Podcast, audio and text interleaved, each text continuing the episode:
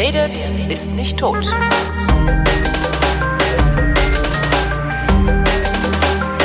Willkommen zur Wissenschaft, eine Sendung über Wissenschaft mit Florian Freistetter. Und mit Holger Klein. Neues aus dem Weltraum. Haben wir lange ja, nicht mehr mit angefangen, glaube ich. Oder? Ja, im Weltraum gibt es immer wieder Neues. Ich habe hier, was habe ich denn hier? Ich habe die Geschichte von zwei neuen supercoolen Weltraummissionen oder die Geschichte vom Rätsel um die kosmische Expansion. Ich finde ja Rätsel um die kosmische Expansion viel besser. Das ist, erinnert mich so an, was war denn das für ein Woody Allen Film, wo er dann keine Hausaufgaben mehr machen wollte als als Kind, weil er in der Schule gelernt hat, dass das Universum sowieso expandiere. Ja, die Raummissionen sind zwar viel cooler, aber äh, da ja, um, das ist, ja, nee, also diese Geschichte mit der Expansion, das ist die, die ging ja auch wieder durch durch diverseste Medien, wenn natürlich immer mit irgendwas, wenn irgendwas äh, rätselhaft ist oder zumindest wenn halt irgendein Wissenschaftler irgendwas noch nicht genau wissen, dann äh, ist das natürlich immer sehr schlagzeilenträchtig.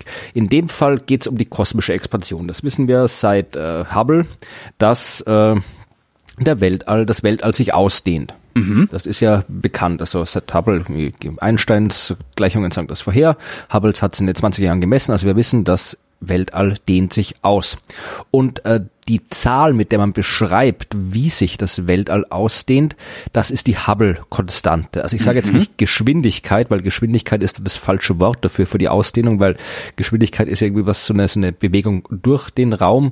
Genau, sondern, äh, dass die Ausdehnung des Universums ist mutmaßlich eine Bewegung des Raumes in sich selbst, ne? Der Raum, der, der, ja, das in ist der, ja, in Zeit, nee, in was? Ja, ja. Es ist eine, eine ist ja nicht gar keine Bewegung im eigentlichen Sinne. Der Raum wird einfach mehr. Ja, genau. Ganz, ganz einfach gesagt, ja. Und äh, die, die. Ja, aber worin die, wird er denn mehr? Ja, das, das, das, das. Äh, das da, ja, da, da macht labern wir Philosophen ein. Äh, jedenfalls äh, die, die, also in dem Fall Ausdehnungsrate kann man sagen, ja. Das ist die, die wird beschrieben durch äh, die Hubble-Konstante mhm. und äh, die ist halt, äh, die ist halt notorisch nicht konstant. Ja, also es ist ein Problem, man hat es ja schon seit, seit den zwanziger, dreißiger Jahren immer wieder probiert auszurechnen, äh, zu, zu messen in dem Fall äh, auch, wie diese Rate jetzt genau aussieht, die Hubble-Konstante. Ja, also äh, lange Zeit lag die irgendwie, ist halt wirklich wahnsinnig, die wird gemessen in der Einheit Kilometer pro Sekunde pro Megaparsec. Das heißt so irgendwie siebzig Kilometer pro Sekunde pro Megaparsec. Parsec heißt das, äh, jedes Mal, wenn du äh, ein Megaparsec weiter rausgehst ins mhm. All, äh, wird die Geschwindigkeit, also ich sage schon die Geschwindigkeit, die Rate der Expansion, also die, entfernen sich die Objekte mit äh, siebzig Kilometer pro Sekunde mehr. Also in einem Megaparsec Entfernung hast du siebzig Kilometer pro Sekunde, in zwei Megaparsec und so weiter ein bisschen mehr. Also es ist eine Einheit von einer äh, Geschwindigkeit pro Entfernung. Mhm. Ist egal jetzt. Uh, auf jeden Fall hat diese diese, diese Hubble-Konstante eine Zahl, ja. ja. Und uh, die hat früher hat die, die wirklich massiv variiert. Da gab es irgendwie Werte, die einen haben gesagt fünfzig, die anderen haben gesagt hundert. Also das war komplett nicht klar. Das lag daran, dass man damals noch nicht so gut messen konnte. Man hatte probiert, man misst ja, indem man sich uh, anguckt Objekte, die weit weg sind, und dann bestimmt, wie schnell bewegen sich die von uns fort. Mhm. Das probiert man zu messen, also Galaxien und so weiter. Und das hat man früher noch nicht so genau messen können. Man hat dann noch ein paar theoretische Probleme gehabt, also die Entfernungsmessung gegenüber Cepheiden. Das sind veränderliche Sterne. Äh, um jetzt genau zu erklären, warum die für die Entfernungsmessung so wichtig sind, äh, da, ich, ich, ich verweise in den Shownotes auf einen Link. Also im Wesentlichen geht es darum, dass diese, diese Sterne verändern ihre Helligkeit und äh, die Art und Weise, wie sie, wie sie diese Helligkeit verändern, die ist bekannt und die hängt von derer, deren absoluter Leuchtkraft ab. Ja, also absolute die, die, Leuchtkraft. Das ist es, es gibt in der Astronomie immer zwei Leuchtkräfte, immer die scheinbare und die absolute. Scheinbar ist das, was wir sehen. Ja. Ah, wo auch so Reflexion äh, von. Nein, nicht Reflexion. Also wenn du, wenn du jetzt irgendwie, wenn du jetzt irgendwie ein Ding hast im Weltall, das hell ist, ja, mhm. dann kann das hell sein, weil es nahe bei uns ist.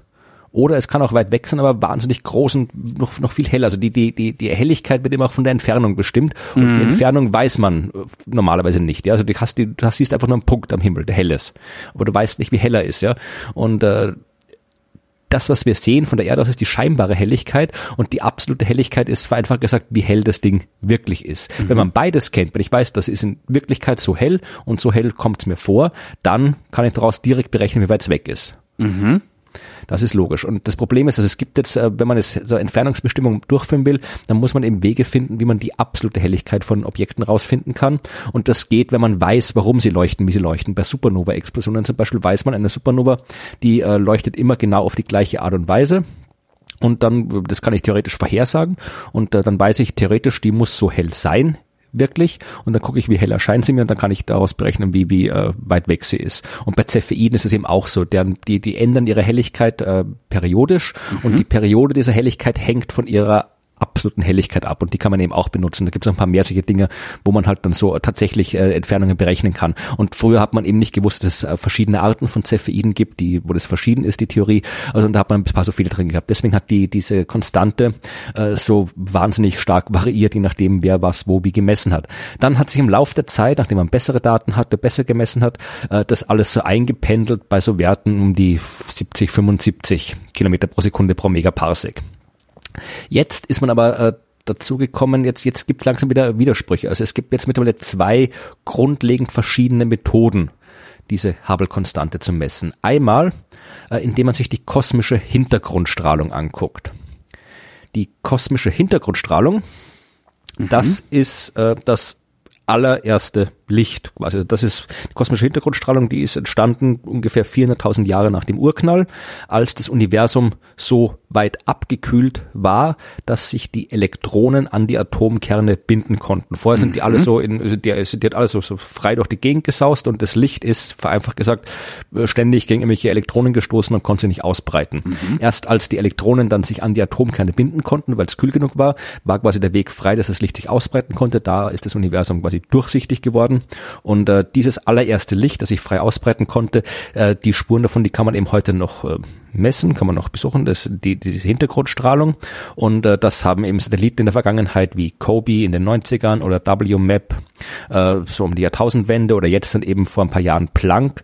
Äh, all diese Satelliten sind dazu da, um diese Hintergrundstrahlung zu messen, mhm. aus der man wahnsinnig viel lernen kann. Weil das ist das allererste, was wir überhaupt sehen können vom Universum.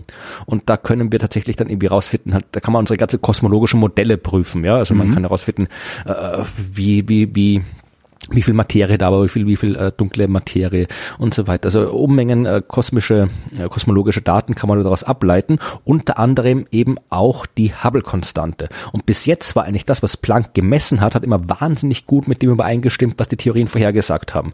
Also das war immer, da, da haben also Planck, W M A P, die ganzen Satelliten, die das gemessen haben, haben immer enorm gute Übereinstimmung zwischen Theorie und Beobachtung geliefert, und äh, deswegen war man eigentlich auch durchaus äh, sich sicher, dass auch die Werte, die äh, da für die Hubble-Konstante rauskamen, okay sind. Mhm. Und äh, die die genaueste Vermessung, die hat eben Planck gemacht, die war vor ein paar Jahren zu Ende, diese Mission, und die kamen auf siebenundsechzig Komma fünfzehn Kilometer pro Sekunde pro Megaparsec, äh, was jetzt in, durchaus äh, gröberer Diskrepanz zu diesen äh, anderen Messungen steht, die man jetzt so mit, mit Cepheiden und äh, Supernova und Gravitationslinsen und so weiter macht. Da ist eben gerade diese neue Studie, die jetzt gerade rausgekommen ist, da haben die Wissenschaftler Gravitationslinsen benutzt. Ja, also auch, auch Schwerkraft verzerrt den Raum, verändert den Weg des Lichts. Das heißt, große Massen können wie Linsen wirken, können das Licht von äh, anderen Himmelsquellen verändern, und äh, auch auf diese Art und Weise kann man rausfinden, wie weit was weg ist und äh,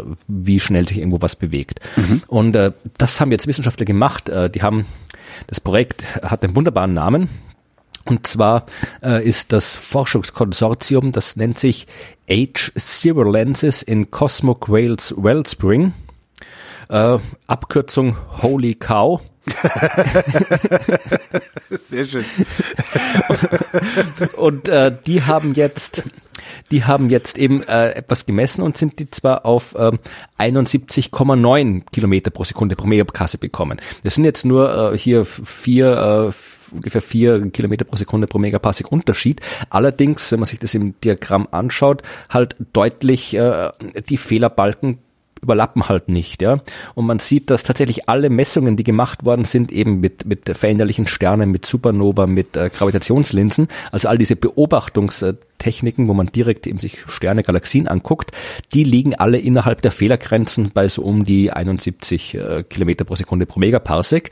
Und äh, die einzigen, die draußen liegen aus diesen Fehlerbalken, sind die beiden Werte, die von Planck und W M A P äh, gemessen worden, die Hintergrundstrahlung messen. Also es gibt anscheinend äh, einen relevanten Unterschied in der Hubble-Konstante, je nachdem, ob man sich die Hintergrundstrahlung anschaut, also das, das ganz, ganz frühe Universum, oder ob man eben äh, sich normale Sterne, Galaxien und so weiter anguckt. Und mhm. da ist eben nicht ganz klar. Dann ist es aber keine Konstante mehr, ne?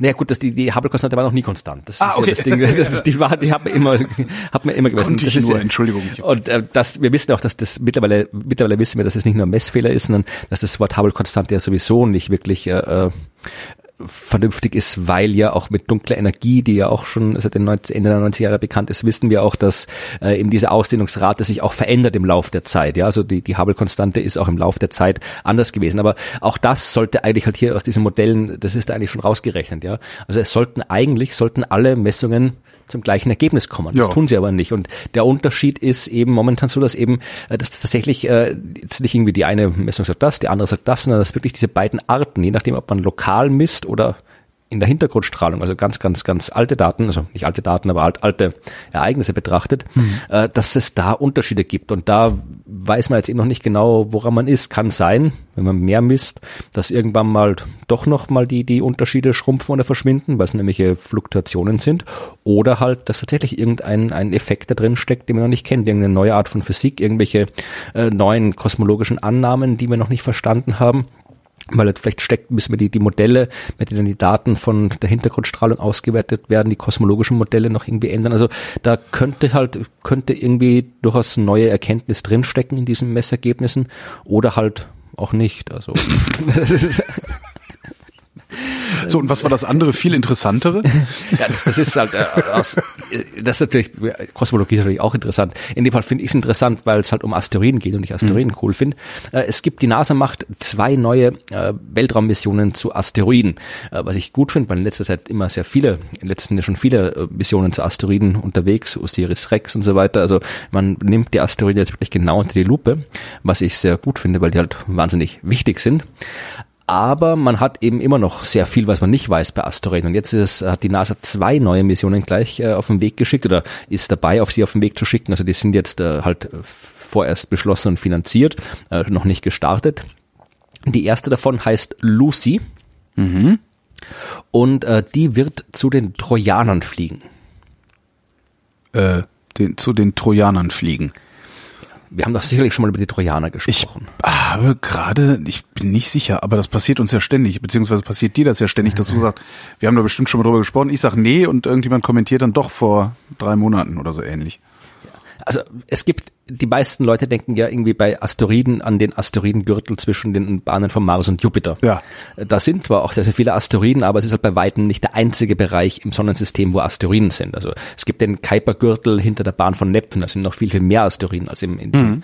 Hauptgürtel. Es gibt die erdnahen Asteroiden, die, wie der Name sagt, sich in der Nähe der Erde aufhalten. Es gibt die Zentauren, die sich im äußeren Sonnensystem aufhalten und so weiter. Okay. Und es gibt die Trojaner. Das ist eine, da, eine meiner Lieblingsgruppen von Asteroiden. Da habe ich auch äh, schon früher noch als meine Arbeit auf der Uni äh, einiges drüber publiziert. Äh, Trojaner sind Asteroiden, die sich ihre Bahn mit einem Planeten teilen. Ah, ja, ja, ja. Jetzt habe ja genau. Mhm. Haben wir schon also mal drüber da, gesprochen, ja. Genau. Also da gibt es diese, bei jeder, also wenn du, wenn du die Sonne nimmst und einen Planeten, das dynamisch betrachtest, gibt es da immer fünf sogenannte Lagrange-Punkte, also Gleichgewichtspunkte. Und äh, bei manchen Planeten, eben bei Jupiter vor allem, gibt es eben in und um diese zwei stabilen, zwei von diesen fünf Punkten sind stabil, um diese zwei stabilen Lagrange-Punkte, äh, jede Menge Asteroiden, die sind sechzig Grad, immer sechzig Grad vor und sechzig Grad hinter Jupiter auf seiner Umlaufbahn. Mhm. Und da schätzt man eben, das heißt auch ein paar Milliarden Asteroiden, man kennt ein paar tausend, glaube ich, äh, existieren schon ein paar Milliarden dieser Asteroiden. Das ist auch quasi ein eigener Asteroidengürtel. Äh, wir wissen auch, dass Neptun Trojaner hat, die Erde hat äh, einen oder z- einen Trojaner, mhm. äh, Mars hat, glaube ich, fünf Trojaner. Also diese Trojaner-Asteroiden gibt es äh, einige davon und die haben eben eine sehr interessante Dynamik und äh, sind auch aus anderen Gründen sehr interessant. Zum Beispiel, wenn man da viele äh, Modelle der Planetenentstehung testen kann, weil natürlich diese dynamische Situation äh, anfällig gegenüber Störungen ist. Also wenn die mal dort sind, die Trojaner, dann ist das kein Problem, dass die auch dort bleiben. Aber wenn jetzt äh, die, die da irgendwas passiert, dann können die auch sehr leicht äh, diese, diese Lagrange-Punkte wieder instabil werden. Und wir wissen ja, dass die Planeten sich früher zur Entstehungszeit bewegt haben. Also bewegen tun sie dauern. Mhm. Aber dass die halt äh, weiter entfernt oder näher an der Sonne entstanden sind, als sie heute sind und dann migriert sind ein Stück durch Sonnensystem. Und je nachdem, wie diese Art der Migration abgelaufen ist, hat es eben Auswirkungen auf die Anzahl und die Eigenschaften dieser Trojaner-Asteroiden, weil die halt dann unterschiedlich stark gestört werden in ihrer Dynamik. Also das, mit den Trojanern kann man wahnsinnig viel lernen und wir haben, wie gesagt... Aber zu welchen Schwung, fliegen wir denn? Ja, wir haben schon einen ganzen Schwung von den Dingern entdeckt, aber wir haben noch keinen aus der Nähe gesehen. Mhm. Und das wird Lucy jetzt ändern und der Name ist, also nicht, ist jetzt nicht, nicht äh, zufällig äh, der gleiche Name wie dieses äh, berühmte Fossil. Mhm. Das ke- kennt man sich ja auch, Lucy, dieser äh, Australopithecus, Hominiden-Skelett auf jeden Fall, was ja, ein Australopithecus, muss mal gucken. Irgendeine äh, kleine Frau. Australopithecus afarensis, ja, also das äh, das, das irgendwie eines der ältesten Hominiden-Skelette. Und äh, die sagen halt irgendwie, dass das auch die NASA, eben dass auch diese Trojaner quasi Fossile im Sonnensystem sind, und die will man sich angucken. Und äh, dass die Sonde wird zwanzig einundzwanzig starten und dann zwanzig siebenundzwanzig äh, Eurybates, Polymele, Leucus und Orus angucken. Mhm. Also diese Trojaner heißen übrigens deswegen Trojaner, weil sie alle nach äh, Figuren aus dem Trojanischen Krieg benannt sind. Ja. Ah, also und also die eine Gruppe, die ich dachte, die eine, eine Funktion würde damit gleichzeitig irgendwie, aber nee, wie nein, auch, nein, nein, nein. Das ist mit den Trojanern, das ist wieder dieses ganze Nerd-Nerd-Kram. Ja. Also die Trojaner gab es schon lange, bevor irgendwer den ersten Computer eingeschaltet hat. Mhm. Äh, das hat nicht alles was mit Computer. Ich dachte mit dem trojanischen Pferd, weil daher kommt das ja mit dem mit dem. Genau, Computer, genau. Die waren so, wie gesagt, die in dem Fall waren die war die die die die Klassik zuerst da. Okay. Und äh, der erste, der war ein Heidelberger Astronom, Max Wolf, hat den ersten Trojaner entdeckt und hat den dann halt nach irgendeiner Figur von den, das der Ilias benannt und das hat sich dann eingebürgert und darum heißen die Trojaner jetzt dann eben alle nach Figuren aus dem Trojanischen Krieg. Und diese, mhm. das sind die, diese ersten vier, das sind äh, L vier Trojaner, also das sind welche, die vor Jupiter herlaufen. Wenn äh, Lucy die angeguckt hat, fliegt sie zurück zur Erde, holt sich dort Schwung, das ist ein Swing-by-Manöver, fliegt dann wieder zurück zum Jupiter und dann zur L fünf Gruppe, also zur anderen, die hinter Jupiter herläuft. Mhm. Und wird dort den Doppelasteroid Patroclus Minoetius äh, angucken. Wie lange ist denn das Ding dann unterwegs? Das ist ja jetzt nicht irgendwie mal schnell um die Ecke, oder?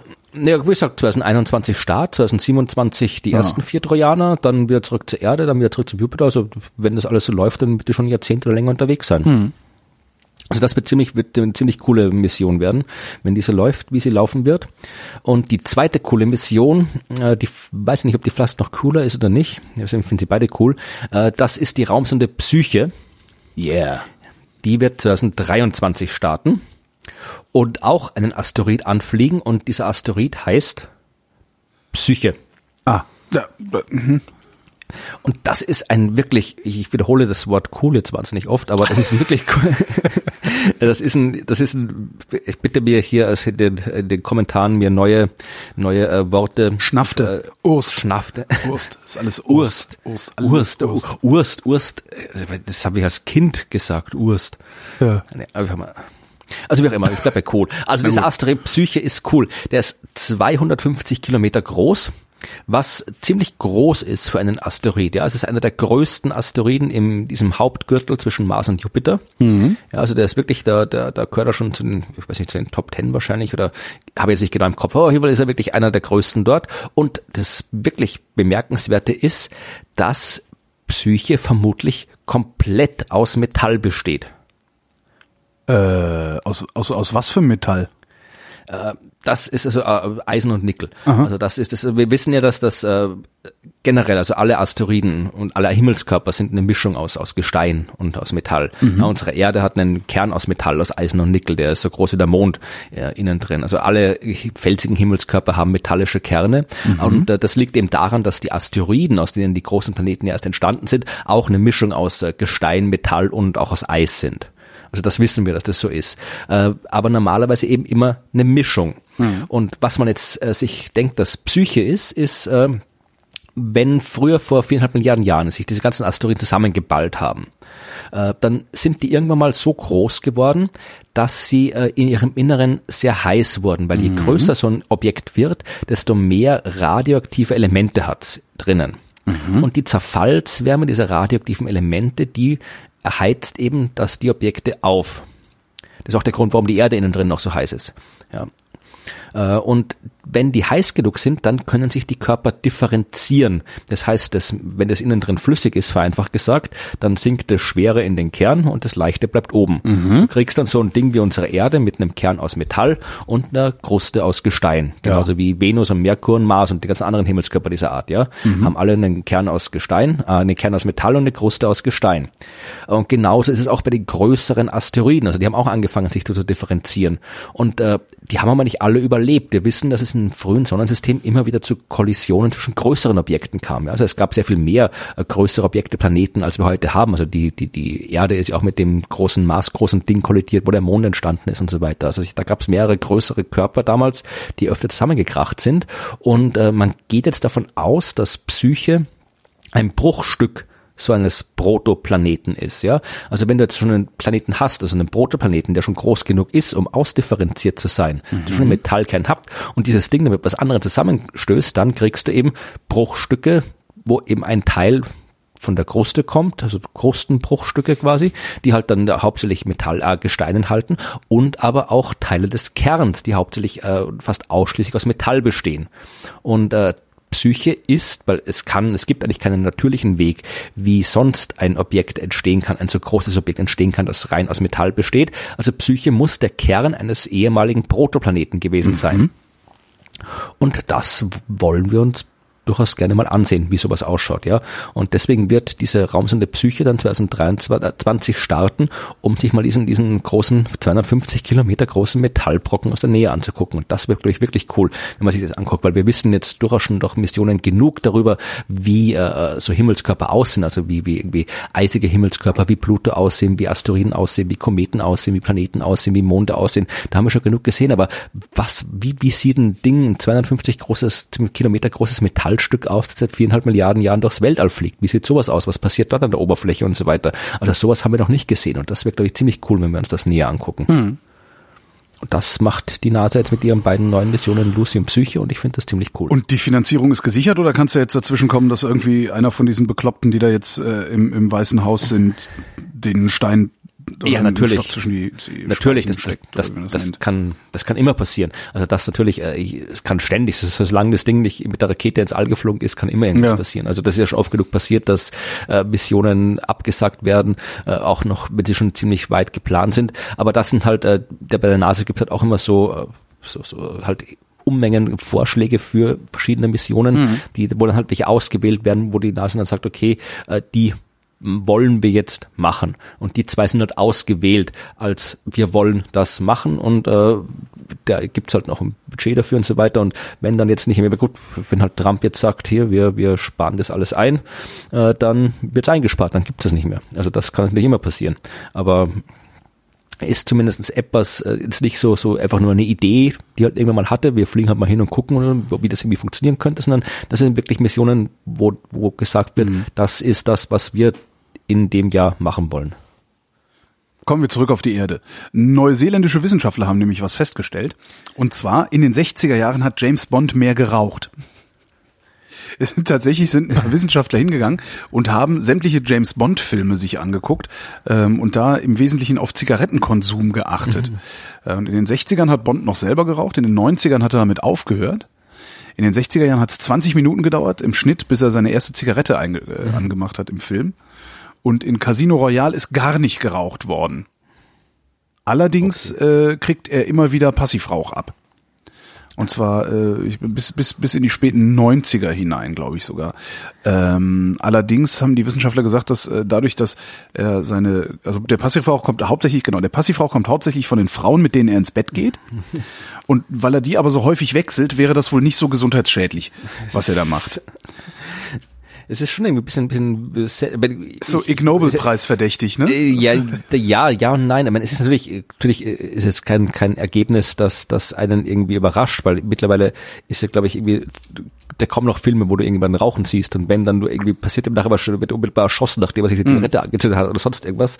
Äh, ich finde es halt immer so ein bisschen, soll ich sagen, ein bisschen äh, das scheinheilig, das ist das falsche Wort, aber eben der, der James Bond, das ist dann wieder zweieinhalb Stunden rumlaufen und irgendwie Leute abknallen. Ja. Äh, in, Schwere in, Gewalt in jedem, hat in, in jedem Filmen Detail, aber, aber eine Zigarette anzünden darf sie nicht sehen. Schwere Fall. Gewalt ja. hat über die Jahre zugenommen, äh, schreiben ja. sie.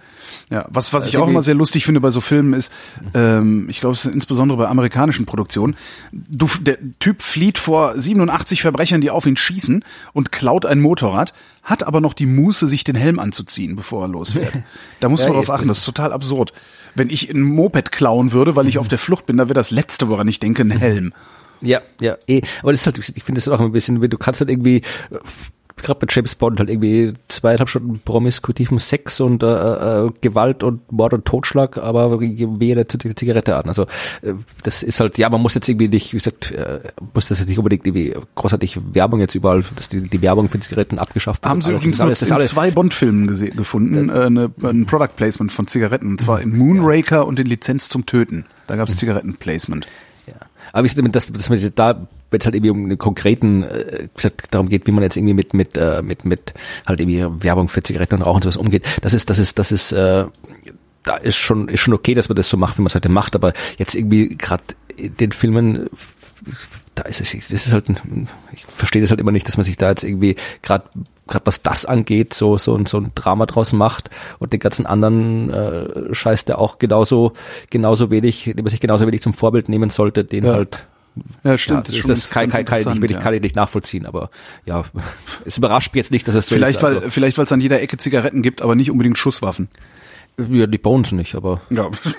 Und wie es da aussieht, wo es die an jeder Ecke gibt, das wissen wir ja. Genau. Ja. Naja, jedenfalls, sie haben noch so ein paar andere Sachen sich angeguckt, was denn noch, äh, ja, wer ihm denn das Rauchen ausreden wollte, Blofeld hat es mal versucht. Mhm. Ähm, was Blofeld? Ja, Blofeld hat Blofeld hat in den sechzigern ähm, Bond mit einem Röntgengerät nach Waffen durchsucht und gesagt, Sie rauchen zu viel. Spüren Sie nicht schon einen kleinen Druck auf der Brust? äh. Ja, so, so, so viel so viel zu James Bond. Ich hätte noch was zu Eiter zu erzählen. Ja, mach nur, mach nur. Also ich habe eh noch ein paar, ich habe ich hab, du hast noch mehr Geschichte. Also ganz direkt, ganz direkt an. ähm, Schweizer Wissenschaftler, die haben halt Langeweile, Schweizer Wissenschaftler haben herausgefunden, warum Eiter grün wird. Ähm, das li- liegt an einem Enzym namens äh, Myeloperoxidase, äh, das eine Säureattacke gegen Krankheitserreger fährt und äh, ja, dadurch, davon werden die dann grün. Mehr habe ich da jetzt auch nicht zu erzählen. Ich wollte nur unbedingt mal Eiter in der Sendung haben, damit die Leute, die bei sowas empfindlich sind, jetzt irgendwie Herpes kriegen. Apropos Eiter. Herpes, zu Herpes habe ich auch noch was. Ja. habe hab ich tatsächlich? Ja, genau, ich habe tatsächlich noch was zu Sehr schön. Ähm, Feinstaub, sie haben Feinstaubexperimente gemacht und zwar... Was, von Feinstaub kriegst du Herpes? So ähnlich, ja. Also deutsche Wissenschaftler haben festgestellt, dass ähm, Feinstaub, der in die Lunge eindringt, in der Lage ist, ähm, Viren zu aktivieren, die sich da versteckt haben. Mhm. Also anscheinend äh, verstecken sich Viren irgendwo im Körper, also ver- verstecken sich vor dem Immunsystem. Immunsystem. In der Lunge. In, in, in der, das muss sie tot rauchen. Genau. Mhm. Und äh, wenn du wenn du Nanopartikel, also Feinstaub einatmest, ähm, mhm. scheint es sowieso, also das wussten sie schon länger, schreiben sie, auf das äh, Immunsystem durchzuschlagen. Aber sie haben jetzt im Mausmodell ähm, die Theorie mit einem Herpesvirus äh, in Lungengewebszellen getestet. So, und okay. äh, der Feinstaub war in der Lage, in der Maus äh, den Herpes äh, zu reaktivieren. Also das Virus wieder äh, zum Leben zu erwecken. Ja, jetzt müssen wir mal gucken, wie das bei Menschen ist. Da machen wir ja gerade ausgedehnte Feinstaubexperimente in unseren Großstädten. Das stimmt, ja. Ja. Ekelhaft sowas alles. Hautkrebs ja. habe ich auch noch. Eiter, Hautkrebs, Herpes. Schöner Titel. Stimmt, Eiter, Hautkrebs, Herpes. Aber erzähl du doch mal was. Vielleicht hast du ja, also, noch was, was Freundlicheres. Du, du wolltest, dass ich die Geschichte mit den Zeitkristallen erzähle. Ja, na, nee, das hatte ich hatte, das hatte jemand mhm. geschickt irgendwie mit den Zeitkristallen das und ich habe das gelesen, habe gedacht, hä, kapier ich nicht. Kapierst du das? Ja, ja, kapieren. Kapieren ist zu viel gesagt, aber ich, ich hab's zumindest, glaube ich, so weit verstanden, dass ich zumindest vage erklären kann, was es ist, hier, um was es da geht bei Zeitkristallen. Zeitkristalle klingt natürlich schon mal viel, viel dramatischer, als es jemals sein kann. Voll geil also, das klingt das. Klingt nach, nach Fantasy, Science Fiction oder irgendwas von Perry Roden oder irgendwie so, ja, so genau. Doktor Who oder irgendwas äh, sowas. Ja. Äh, äh, äh, Commander Perkins, Dimensionsbrecher. Genau. Ja, nee, aber so ist es natürlich nicht. Also äh, Zeitkristalle, äh, also, fangen wir mit normalen Kristallen an. Ja, also ein, ein normaler Kristall ist ja eigentlich äh, jetzt äh, nichts großartig äh, Geheimnisvolles. Äh, ja, also das, das ist einfach halt äh, ein Ding, wo äh, die Atome halt in einer bestimmten Struktur, periodischen Struktur angeordnet sind. Mhm. Ja, also ein Kristall ist äh, ein Objekt, äh, das im Raum eine periodische Struktur hat. Okay. Und ein Zeitkristall ist eigentlich nur die Erweiterung dieses Periodizitätskonzepts auf die Zeit. Ah, die Idee, okay. die Idee stammt von Frank Wilczek, Physik-Nobelpreisträger, und der hat gesagt, ich probiere es jetzt irgendwie ganz, ganz einfach ja, äh, ja. zu erklären, weil die, kompliziert kann ich es nicht erklären, weil ich es nicht verstehe. Also es geht darum, dass du hast dann irgendwie hier, äh, die, was, was diese, diese Arbeit von den Wissenschaftlern von Universität in Maryland, glaube ich, war, die haben sich äh, Ytterbium-Ionen angeguckt, die halt ihren, ihre, also eine Kette von Ytterbium-Ionen, die sich, glaube ich, ihren Spin auf verschiedene Art und Weise verändern, und die haben eben äh, probiert, diese Veränderung, die Dinger so anzuregen, dass sie sich quasi periodisch verändern. Ja, also das ist jetzt noch nicht, das ist noch nicht das, das eigentliche Ding, ja. Mhm. Also das ist halt einfach, du hast quasi jetzt, äh, so man, dieses Ion, das ist zuerst so, dann ist es so, dann ist es so, dann ist es so, und dann ist es wieder so am Anf- wieder am Anfang. Und das geht immer so weiter.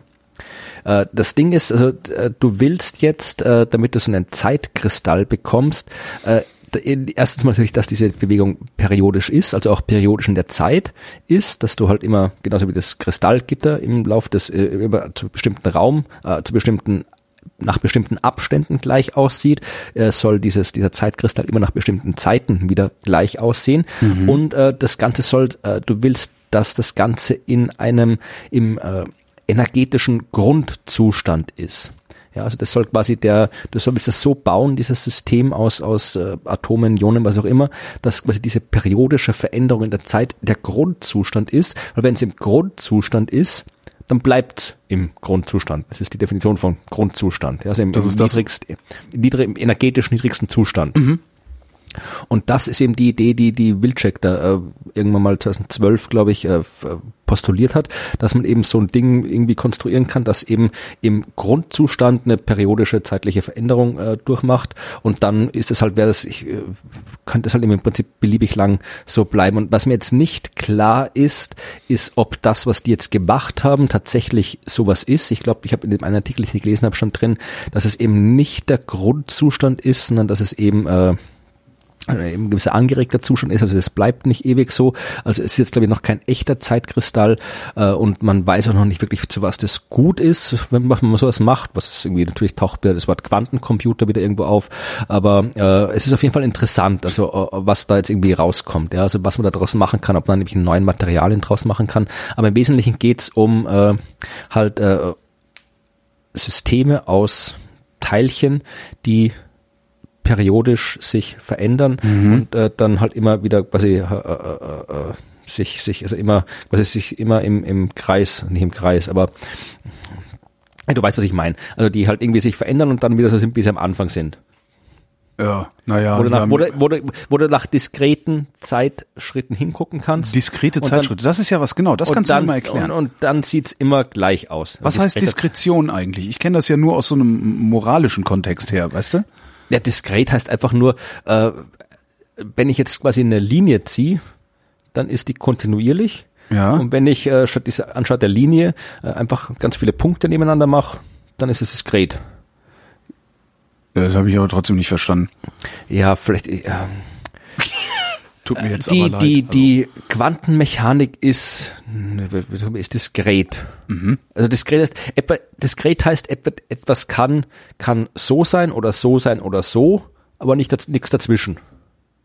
Kontinuierlich heißt, mhm. es kann irgendwas zwischen, also, du hast quasi, nimm ein, nimm ein Intervall zwischen A und B. Mhm. Kontinuierlich heißt, das Ding, der Zustand kann irgendwas zwischen A und B sein. Ja. Und diskret heißt, es kann halt nur A oder B sein. Oder meinetwegen auch, auch C, D, E und F irgendwo dazwischen. Mhm. Aber halt nicht irgendwas dazwischen, sondern nur bestimmte Punkte mhm. dazwischen. Das heißt diskret. Ich werde demnächst, lasse ich mir Quantenmechanik erklären. Vielleicht kommt da nochmal. Ich lasse mir übrigens wirklich Quantenmechanik erklären. Äh, für einen Resonator. Aber dauert noch ein bisschen. Ja, das ist jedenfalls, soweit ich ja. hier diese, diese Zeitkristalle verstanden habe. Äh, man kann da sicher noch sehr viel mehr verstehen, aber das ist diese ganze äh, Materialphysik, wie gesagt, die, die versteht sowieso. Versteht sowieso keiner. Genau. Aber wenn das, irgendwie, das klingt auf jeden Fall nach etwas, was, was tendenziell interessant ist, und äh, klingt doch vielleicht für sowas, wo es dann irgendwann einen Nobelpreis geben könnte dafür, wenn das wirklich irgendwie, irgendwie noch, noch tatsächlich funktioniert. Mhm. Also äh, das, aber wie gesagt, vielleicht haben wir intelligente Hörerinnen und Hörer, die uns das genauer erklären können. Ja, dann immer ab damit in die Kommentare. Wir lesen das, auch wenn wir oft nicht reagieren. Ja. Hast du mitgekriegt, dass in der Türkei ähm, die Evolutionstheorie aus dem Schulunterricht gestrichen werden soll? Außerdem äh, die Worte Säkularismus, Atheismus? Ja, die hatte ich auch auf meiner Liste, diese, also, diese Sache. Ja, Wahnsinn, also das, oder? Ja, aber das ist halt, das ist halt das, ich habe da jetzt gerade, ich habe gestern gerade, ich schreibe ja immer für die Wissenschaftsbeilage des Falter, also des mhm. Wiener Wochenmagazins, immer so eine Kolumne über Wissenschaftspolitik, und da mein, habe ich gerade gestern die neue Kolumne geschrieben, und da ging es eben um, habe ich halt irgendwie, die, ich glaube das Thema des Hefts ist die Realität.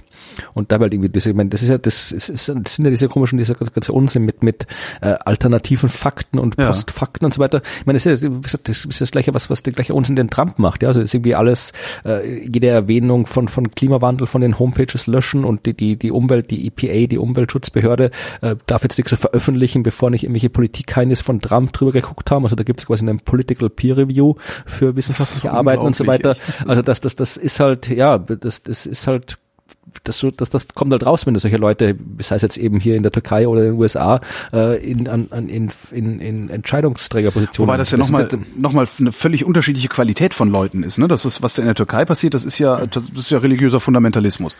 Also die Türkei ist gerade, und darum finde ich das letztendlich als, als Lehrstück ganz, ganz gut, was da passiert, oder ganz interessant, was da passiert. Die Türkei ist das Paradebeispiel dafür, warum man Religion oder überhaupt irrationalen Überzeugungssystemen keine Macht einräumen darf. Weil dann passiert genau sowas, was da gerade passiert. Ja, aber ich, ich sehe da jetzt keinen so wahnsinnig großen Unterschied zu dem, was Trump macht. Ich meine, es ist halt irgendwie nur besser. Im Outcome nicht, aber die Motivation ist ja eine ganz andere, oder? Also ich würde durchaus sagen, dass, dass diese Geschichte mit Klimawandel und so weiter, äh, das ist da, da ich glaube schon, dass da durchaus auch äh, die ist vermutlich die Religion nicht die, die Haupt. Meinst du, das ist so eine quasi religiöse Überzeugung bei Trump? Das, das sowieso. Ich glaube ja eher, der macht das einfach nur, damit er besser Geld verdienen kann. Nein, nein, jetzt, ich, ich rede jetzt, ich sage jetzt nicht, Trump ist der, also mein Trump macht es ja, äh, ich, ich Ich habe jetzt generell von den ganzen Klimawandelleugnern da in, okay. in den U S A gesprochen. Das sind ja die, die auch die Zielgruppen, die die Trump da irgendwie zufriedenstellen will. Und das sind halt die, die halt irgendwie, die halt generell, wo halt generell irgendwie Wissenschaft ist, ist Unsinn, und irgendwie ich, Gott hat gesagt, irgendwie müssen wir uns die Erde untertan machen, und irgendwie wenn da ein Wissenschaftler kommt, der mir sagt, dass das nicht geht, dann dann, also dass das die Evolution äh, und und Klimawandel und äh, Urknall, und das ist ja da alles alles eins, also diese Wissenschaftskritik. Also ich kann mir durchaus vorstellen, mein Trump hat ja nicht umsonst dieses äh, äh, diese diesen, diesen äh, Abtreibungsdings äh, da unterschrieben, wo es hm. darum geht, dass irgendwie keiner, darfst, kriegst, N G Os kriegen und dann noch Geld, wenn sie irgendwie, kriegen kein Geld mehr, wenn sie irgendwo abtreiben. Abtreibung im Ausland unterstützen oder sowas, ne? Ja, genau. Oder generell einfach nur, sobald die irgendwo von Abtreibung sprechen, äh, irgendwo, dann kriegen die kein Geld mehr. Also ich glaube schon, dass da so eine generelle halt irgendwie diese, diese halt, ja, diese typische konservative, äh, christliche Sicht. Mhm. Also das, ich würde nicht sagen, dass die Religion da überhaupt keinen äh, Unterschied sp- spielt, aber ich glaube, es ist jetzt auch kein so großer Unterschied, ob jetzt die Irrationalität aus der Religion oder aus irgendwas anderem stammt, wie man irrationales, naja, Denken ist irrationales Denken. Ja, schon. Also das, ja, wobei, wie gesagt, bei Trump äh, unterstelle ich ja viel eher. Also es gab kürzlich in der Zeit einen sehr schönen Artikel, der hieß Der neue Ölmensch. Ähm, und die haben argumentiert, was ich sehr plausibel fand, dass Donald Trump und die Politik, beziehungsweise ja die Politik, die Donald Trump macht, Donald Trump selber und auch äh, die Leute, äh, die jetzt da mit ihm das große Geld verdienen, also die er da in sein Kabinett holt oder so, dass ähm, diese Leute in einer Denkweise verhaftet sind, äh, wie sie im späten zwanzigsten Jahrhundert mal sinnvoll war, nämlich als wir uns noch keine Gedanken darüber gemacht haben, dass wir fossile, also dass wir Erdöl, dass wir eigentlich einen, einen endlichen Rohstoff haben, den aber benutzen, als wäre er unendlich vorhanden. Und das macht, finde ich, bei allem, was Trump da gerade so ver- versucht, auch diese ganzen isolationistischen Sachen und so, ähm, das macht alles recht viel Sinn, finde ich. Äh, und darum könnte ich mir vorstellen, dass man Trump äh, umstimmen könnte, indem man sagt, ja hier, wir haben was gefunden, da kannst du noch mehr Geld mit verdienen. Aber ich glaube nicht, dass man äh, diese diese Mullahs da in der Türkei umstimmen kann, indem man sagt, hier, guck mal, wir haben hier einen, äh, einen noch besseren Gott gefunden oder sowas. Also das das meine ich so. Also ich könnte mir vorstellen, dass der Trump mit sich verhandeln lässt. Die in der Türkei, die lassen nicht mit sich verhandeln. Ich das ist, glaube ich, der Unterschied. Mhm. Also darum hebe ich so ab auf, auf Religion und Nicht-Religion. Oder Religion, Quasi-Religion oder so. Natürlich, sobald es irrational wird, ist es irrational, das ist klar. Und, und im Ergebnis äh, ist es sowieso identisch. Ja, wobei ich mal glaube, dass die normalen Klimawandelleugner ähm, nicht bereit wären, für ihre Überzeugung zu sterben. Was echte religiöse Fundamentalisten sind. Naja, im Wesentlichen tun... Es ist halt, die, wenn halt die, die Klimawandelleugner das, das, das, ja. das, das, das durchsetzen, was sie wollen, dann, dann sterben sie. Also, dann, ja. Das ist halt auf, auf sehr, sehr hinausgezögertes Sterben oder halt irgendwie ein Sterben, wo sie halt irgendwie ihre, der, ihre Nachkommen oder sowas, ja. Also, ist halt nicht so, ja, aber ich weiß, was du meinst. Aber wie krass das ist, echt, ey. Evolutionstheorie ja. soll raus und ähm, in die Schulbücher soll dann ein Ersatzkapitel mit dem Titel Lebewesen und Umwelt. Alle Hinweise auf Darwin sollen entfernt werden. Zusätzlich Begriffe wie Säkularismus, Wiedergeburt, Atheismus als problematische Überzeugungen und als Krankheiten eingestuft werden. Tja, und dazu passt sehr schön eine Nachricht Krankheit. aus nein aus ah. Wiener Neustadt. Äh, da geht's um äh, um Schule und Lehrer. Ja, es ist ein, dachte, wir machen mal ein bisschen Lehrerbashing. Immer, immer doof. Ja, also Genau, also schöne Grüße an an äh, Matthias, oh. Bettina, äh, Richard und äh, Markus. Und Thomas? Das sind alles, das sind alles Kollegen von mir, die alle Lehrer sind mittlerweile. Also, also auch, ja. Thomas, Thomas ist äh, Kollege. Also Ja, ja. kenne ich auch, ja, natürlich. Aber nee, also wie gesagt, ich, Lehrer machen wunderbare Arbeit oder können wunderbare Arbeit machen. Können. Können, doch, können. Und äh, die, die ich gerade genannt habe, machen alle wunderbare Arbeit. Äh, in dem Fall ging es jetzt äh, um... Äh, dass die Frage so normalerweise, wenn es jetzt irgendwie mit Unterricht evaluierst und so weiter, dann schaust du dir, was machst du irgendwie mit störenden Schülern und wie kannst du irgendwie die Problemschüler, Problemkinder irgendwie inkludieren und was kann man noch ein bisschen machen, um den Unterricht weiterzumachen. Hier haben sich jetzt äh, Leute von der Fachhochschule Wiener Neustadt angeguckt, äh, die haben Schüler gefragt, äh, was eigentlich Lehrer alles tun, um den Unterricht zu stören. Also, was halt irgendwie da, was halt, was halt Schüler an, daran stört, an ihren Lehrern, was die beim Lernen stört von ihren Lehrern. Ja, also zum Beispiel sagen die, was natürlich klar ist, was jetzt noch relativ logisch ist, dass irgendwie die Stimme und die Sprechart eines Lehrers, ja, für Ablenkung sorgen kann, ja. Ist die Stimme besonders schrill, wird darauf unbewusst der Fokus gelenkt, auch ja. zu schnelles und undeutliches Sprechen vermindert die Konzentration. Das ist jetzt nicht überraschend. So die Frage, ich habe, soweit ich weiß, ist, ist irgendwie so eine Sprechausbildung ist irgendwie nicht Teil der der der, der des Lehrer Lehrstudiums. Weiß ich, glaube ich kaum. Ja. Wäre dann vielleicht, wenn das irgendwie, ich sag, das klingt logisch, also wäre es vielleicht auch durchaus sinnvoll, sich sowas mal zumindest irgendwie kurz anzugucken im Studium, wie man dann spricht. Aber interessant fand ich auch, das wusste ich auch nicht, das dürfte in Österreich sein. Ich weiß nicht, ob es in das in Deutschland anders auch so ist. Team Teaching, wo mehrere Lehrer anscheinend in der in der Schule und in einer Schulstunde aktiv sind. Ich weiß nicht, ob sowas, das gab es zu meiner Zeit nicht. Ich weiß nicht, ob es das in Deutschland gibt, aber in Österreich gibt es anscheinend in manchen Schulen. Und da wird es seitdem, dass es, dass es eben anscheinend auch Probleme ist, ja, äh, weil dann, wenn, wenn die Lehrer sich mit sich selbst unterhalten, die ja. beiden Lehrer, dann ihre nehmen das die, die Schüler, die, die Schüler als Störung wahr, ja. Und, ja, beziehungsweise äh, wenn, finden die das dann so interessant, dass sie sich nicht mehr um ihren eigenen Kram ja, das kümmern. Auch. Ne? Oder, äh, wenn halt die Lehrer quasi ihnen, was hier auch steht, besonders unangenehm fällt den Schülern auf, wenn Lehrer zwar zu ihnen sprechen, sich dabei jedoch abwenden, beim Fenster hinausschauen oder Papiere ordnen. Mhm. Was ich auch klarer finde, äh, was natürlich auch ist, äh, hier, äh, wenn, wenn, wenn die Lehrer, äh, diese, bei dem Team-Teaching sich nicht mit absprechen, also einfach, was sie schlecht vorbereitet sind, logisch, äh, oder wenn die Lehrer gewechselt werden, recht oft, man sich da immer neu einstellen muss, äh, und, äh, zu schnelles und rastloses Umherwandern im Klassenzimmer, und zu große physische Nähe. Ja, also vielen Schülern ist es unangenehm, wenn sich ein Lehrer und eine Lehrerin von hinten über sie beugt, sich ja. an ihren Tisch lehnt und sich da drauf sitzt. Also das haben wir Kann ich auch nicht. Ja. Ich habe ja, auch einen das, Kollegen, das, der ist immer, wenn er mit mit einem spricht, steht der so dreißig Zentimeter vor von einem mhm. entfernt. Das macht mich wahnsinnig. Ja.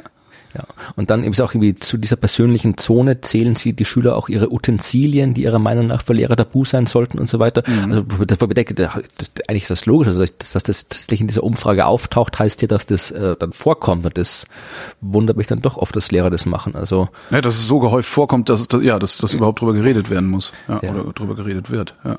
Und dann gibt es tatsächlich im Affekt geäußerte Beschimpfungen, wie du bist ja blöd oder aus dir wird ohnehin nichts. Gibt es wahrscheinlich auch. Also, das würde ich allerdings auch als Störung empfinden. Ja. ja, also es ist anscheinend, ich fand das interessant, ich nehme nicht an, dass es die erste Studie dieser Art war, aber ich fand es interessant, dass das halt wirklich mal aus dieser Perspektive betrachtet wird. Dass halt nicht mhm. nur immer die Schüler, die sind, die den Unterricht stören, sondern dass auch das, was Lehrer machen, äh, jetzt abgesehen von schlecht vorbereitet sein oder halt einfach langweiligen Unterricht machen, sondern einfach halt die Art und Weise, wie Lehrer sich verhalten, dass das eben auch äh, Einfluss auf die Art und Weise hat, ob Schüler quasi gut im Unterricht sind oder nicht. Das fand ich interessant und finde, das sollte durchaus auch noch stärker, stärker berücksichtigt werden bei der Ausbildung und mhm. bei der Umsetzung. Aber gut, da gibt es wahnsinnig viele Dinge, die stärker berücksichtigt genau. werden sollten und die halt dann...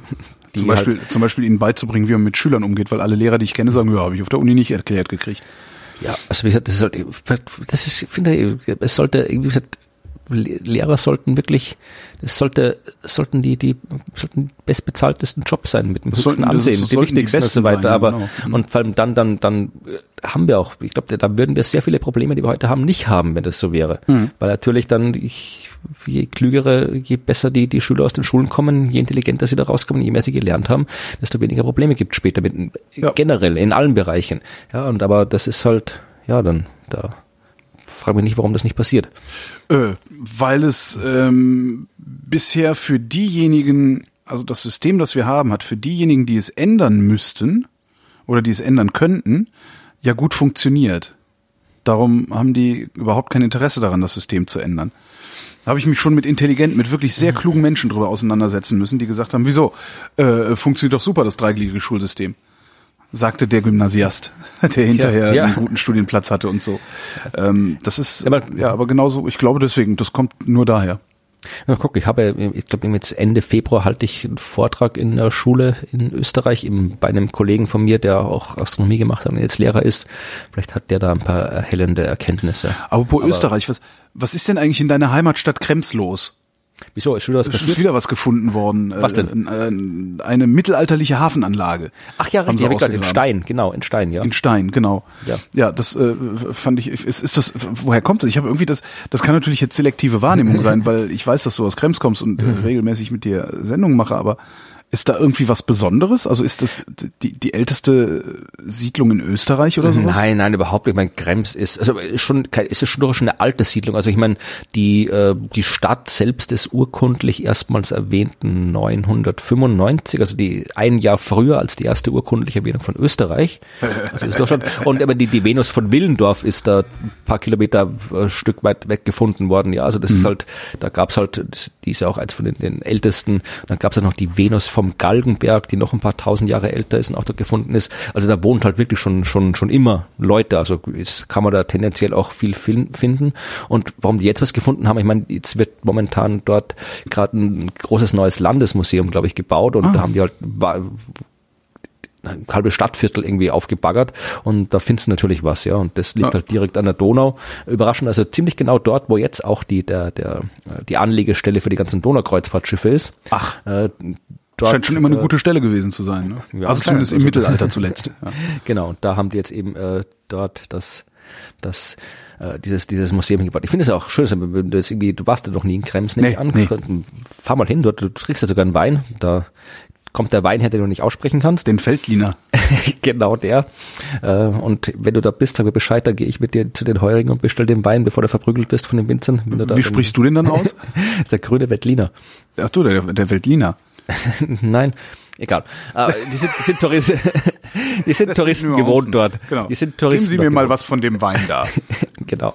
Ein, ein, ein, ein Viertel Grünwein, bitte. Ja, eine Schorle, das ist ganz genau. Komm, wo wir bei Alkohol sind, machen wir mit Drogen ja. weiter. Nee, ich wollte doch kurz, ich wollte doch ah, kurz, okay. ich wollte doch kurz abschweifen, weil mit Abschweifen noch nicht fertig. Oh, nee, das ist eigentlich, also, in Österreich, also in Österreich, wenn du sagst, das Wort Stein oder Kremsstein sagst, denkt jeder sofort ans Gefängnis. Mhm. Weil es ist eins von zwei Hochsicherheitsgefängnissen in Österreich. Also wirklich alle, die irgendwas Fieses gemacht haben in Österreich, wirklich ganz fiesen Sachen. Der Typ, der seine Kinder in, geschwängert und in den Keller gesperrt hat und alles, ja, ja. Die, die sitzen alle dort. Ja, ja. Ja, alle in Krems. Und das Tolle ist, also dieses, äh, dieses Gefängnis ist halt wirklich mitten in der Stadt und ich meine, natürlich, wenn du, du merkst schon, dass es da ist, aber es ist jetzt so, also der Teil, wo das Gefängnis ist, das ist jetzt eigentlich so der, der, der, der, einer der, der kulturell das, das kulturelle Zentrum quasi von Krems. Da ist da ist die die große die Kunsthalle von Krems und das Karikaturenmuseum. Dort ist eben diese Anlegestelle, die sie neu gebaut haben, wo halt die ganzen Touristen ankommen, wo die, die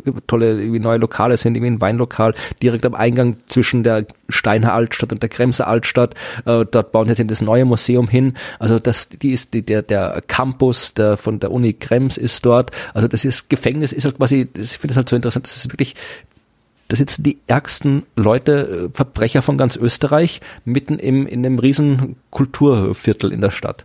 Das, die, die haben das ist, um die noch, noch zusätzlich fertig zu machen, weil die nicht raus dürfen. Das weiß ich gar nicht, ob das da zusätzlich ist, aber ich nehme halt einfach an, dass das früher halt, wenn ich mich meiner Kinder erinnere, war da halt in dem Viertel nicht wirklich was los und äh, da war halt wahrscheinlich erstens mal Platz, halt irgendwie was hinzutun mhm. und äh, dann vermutlich auch eben um den, den, diesen, diesen Ruf quasi ein bisschen wegzukriegen, hat man sich wahrscheinlich besonders viel Mühe gegeben, dort, dort eben das hinzutan. Also das, wie gesagt, wenn du mal nach Krems kommst, dann, dann, äh, guck dir das, geh da auf jeden Fall dorthin und guck dir das alles an, weil da, das ist, da geht's, da hast du Kultur und Wein und äh, mittelalterliche Hafenanlagen. Kultur, Wein und Mittelalter und, und äh, Verbrecher. Genau, ja, die kannst ja, du nicht angucken, Spannung aber, sozusagen. Die, die kannst du nicht angucken, aber die sind auch dort, ja.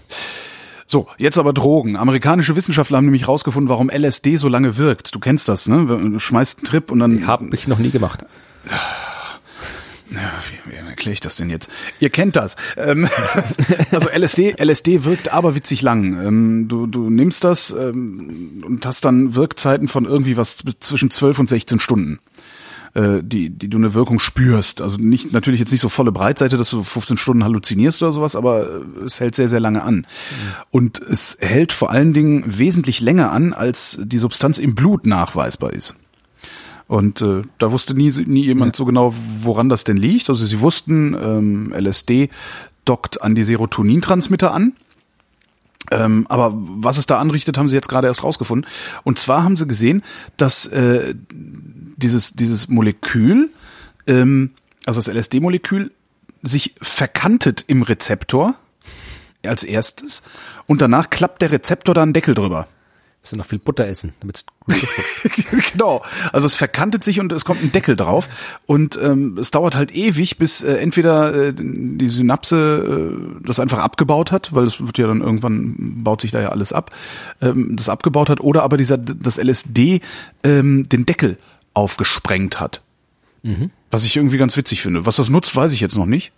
Sie, sie sagen, also sie könnten damit, also L S D ist ja durchaus ein Medikament, ne? Also man, ja. es gab ja früher sehr gute Erfahrungen in der Psychotherapie mit L S D. Das ist ja dann nur sehr in Verruf gekommen, sodass du jahrzehntelang keine Forschung betreiben konntest daran. Und das hat ja jetzt gerade wieder angefangen, dass mit L S D Forschung betrieben wird. Und sie äh, sind da zuversichtlich, dass sie die Wirkdauer dadurch verkürzen können. Weil sie benutzen es wohl, steht da in dem Artikel, äh, bei Clusterkopfschmerzen und halt bestimmten psychiatrischen Erkrankungen. Ja. Ich habe hier noch eine Meldung, bei der ich äh, ja? nicht weiß, ob wir die schon hatten. Ich habe die in einer Liste gefunden. Es ist normalerweise nicht die Art von Meldungen, die ich normalerweise in einer Liste habe, weil es da auch wieder um Psychologie geht. Das machst oh. du immer du. Mhm. Äh, da geht es darum, um die. Vielleicht hatten wir das letzte Woche und ich habe es irgendwie einfach nur mal so gespeichert gehabt, äh, um die Frage, um äh, dass äh, wenn du dich oft im Ausland, aufenthal- Ausland aufhältst, mhm. äh, wirst du unehrlich. Nur die Geschichte schon? Nee. Nicht? Super. Also das sind, äh, das sind, das ist eine Studie von äh, der Columbia University. Grenzregionen äh, aufgepasst. Äh, ja. Fremde Länder zu bereisen macht uns nicht nur kognitiv, sondern auch moralisch flexibler und sorgt dafür, dass wir es mit der Wahrheit nicht mehr ganz so genau nehmen. Mhm. Also die haben äh, in acht Studien mehr als zweitausendzweihundert Probanden untersucht äh, und haben Studenten unter anderem, das ist ein Beispiel jetzt hier, vor und nach Auslandssemestern äh, an verschiedenen Tests teilnehmen lassen, ja, und haben äh, zum Beispiel mussten sie auf einem Computer Rätsel lösen und dann danach, also sie hat keiner überprüft, hat schon mal überprüft, aber wurden halt nicht gesagt, dass sie überprüft werden und danach mussten sie äh, sagen, wie viel sie richtig gelöst haben oder nicht. Mhm. Und äh, eine der Aufgaben war tatsächlich unlösbar, aber es gab genug, die gesagt haben, sie haben sie gelöst, was dann deutlicher Hinweis darauf war, dass sie gelogen haben. Geil. Und äh, dann haben sie geguckt, die haben das quasi vor der, dem Auslandsaufenthalt äh, gemacht und nach dem Auslandsaufenthalt und haben festgestellt, dass sie die die Studenten das nach dem Auslandssemester deutlich häufiger gelogen haben als davor. Ja, und dann gab es auch noch hier, also ein anderes äh, Studie war, wo sie einen Aufsatz über ein Land schreiben mussten, äh, das sie schon mal besucht haben. Und nachdem sie diesen Aufsatz geschrieben haben, haben sie bei einem Würfelspiel mit Versuchspersonen äh, äh, deutlich häufiger geschummelt als eine Vergleichsgruppe, die halt einfach über ihr Heimatland oder einen Besuch im Supermarkt geschrieben hat. Ja, und der Effekt war umso stärker, je mehr unterschiedliche Länder eine Person bereits bereist hat. Äh, die Dauer spielt keine so große Rolle. Aber warum das so ist, äh, haben sie nicht, oder? Weil also ich würde jetzt als erstes denken, ja gut, wenn ich im Ausland bin und mich einer fragt, wo kommst du her und was arbeitest du, kann ich halt jeder sein und alles machen. Also die sagen und, hier so, die, die entkräften hier zuerst eine These, auf die ich nie gekommen wäre. Äh, sie schreiben hier, dass der Hang zum Schummeln in erster Linie Reisen in Länder mit hoher Korruption geschildert ist. Mhm. Glauben die Forscher nicht. Also das ist quasi ein schlechtes Beispiel, dass du irgendwie alle korrupte Leute im Ausland siehst und dann irgendwie denkst... Nee, ich hätte jetzt eher gedacht, weil du weil du jede beliebige Geschichte erzählen kannst, die zunächst nee. mal schwer zu überprüfen ist und darum gewöhnst du dich halt dran, dumm Zeug hm. zu schwätzen. Nee, also die sagen, also sie haben bei, bei, bei, bei, den, bei den Studien keinen Hinweis auf, das, auf die Zustände im Herkunftsland. Also das war kein, kein, kein Einfluss gehabt. Gehabt. Aber sie vermuten, dass es äh, der Kontakt mit einer Vielzahl von Wertvorstellungen ist, der den moralischen Kompass im Lauf der Zeit aus dem Tritt bringt. Ah ja. Vermuten die. Ja, cool. Ja, also. Ach, schön, schöne Schule, dass ich die nicht gefunden habe. Das ist ja, das, das ist ja furchtbar. Tja.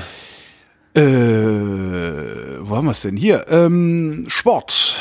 Kommen wir zum Sport. ähm, Also wir wissen ja alle, dass ähm, hundertfünfzig Minuten moderates Training pro Woche gesund sind. Ähm, sprich, an fünf Tagen die Woche dreißig Minuten zügig spazieren gehen reicht schon, um sein Leben signifikant zu verlängern. Jetzt mhm. haben äh, australische Wissenschaftler mal geguckt, wie ist es denn eigentlich mit Leuten, die keine Zeit haben, sowas zu tun? Also es gibt ja sehr viele, die haben montags bis freitags absolut keine Zeit. Mhm. Äh, beziehungsweise man hat schon Zeit, aber irgendwann ist auch mal gut und man will einfach nur noch sich hinsetzen, noch was essen und vielleicht schlafen gehen. Diese Leute gehen dann am Wochenende trainieren und trainieren am Wochenende sehr viel, weil Samstag und Sonntag haben sie Zeit. Stellt sich raus, wer nur am Wochenende diese hundertfünfzig Minuten Training macht, äh, senkt sein Sterberisiko trotzdem um dreißig Prozent gegenüber denjenigen, die gar nichts machen. Immerhin. Ja, also was machen viele, viele Daten ausgewertet, äh, über sechzigtausend Erwachsene ähm, und ähm, die wurden zwischen neunzehnhundertvierundneunzig und zweitausendzwölf zu ihren körperlichen Aktivitäten befragt und Gesundheitszustand wurde erfasst. Also auch wieder so eine Kohortenstudie wahrscheinlich irgendwie. Insgesamt verstarben im Laufe der Erhebung achttausendachthundert Personen. Das finde ich immer so schön. So, wo man, ja.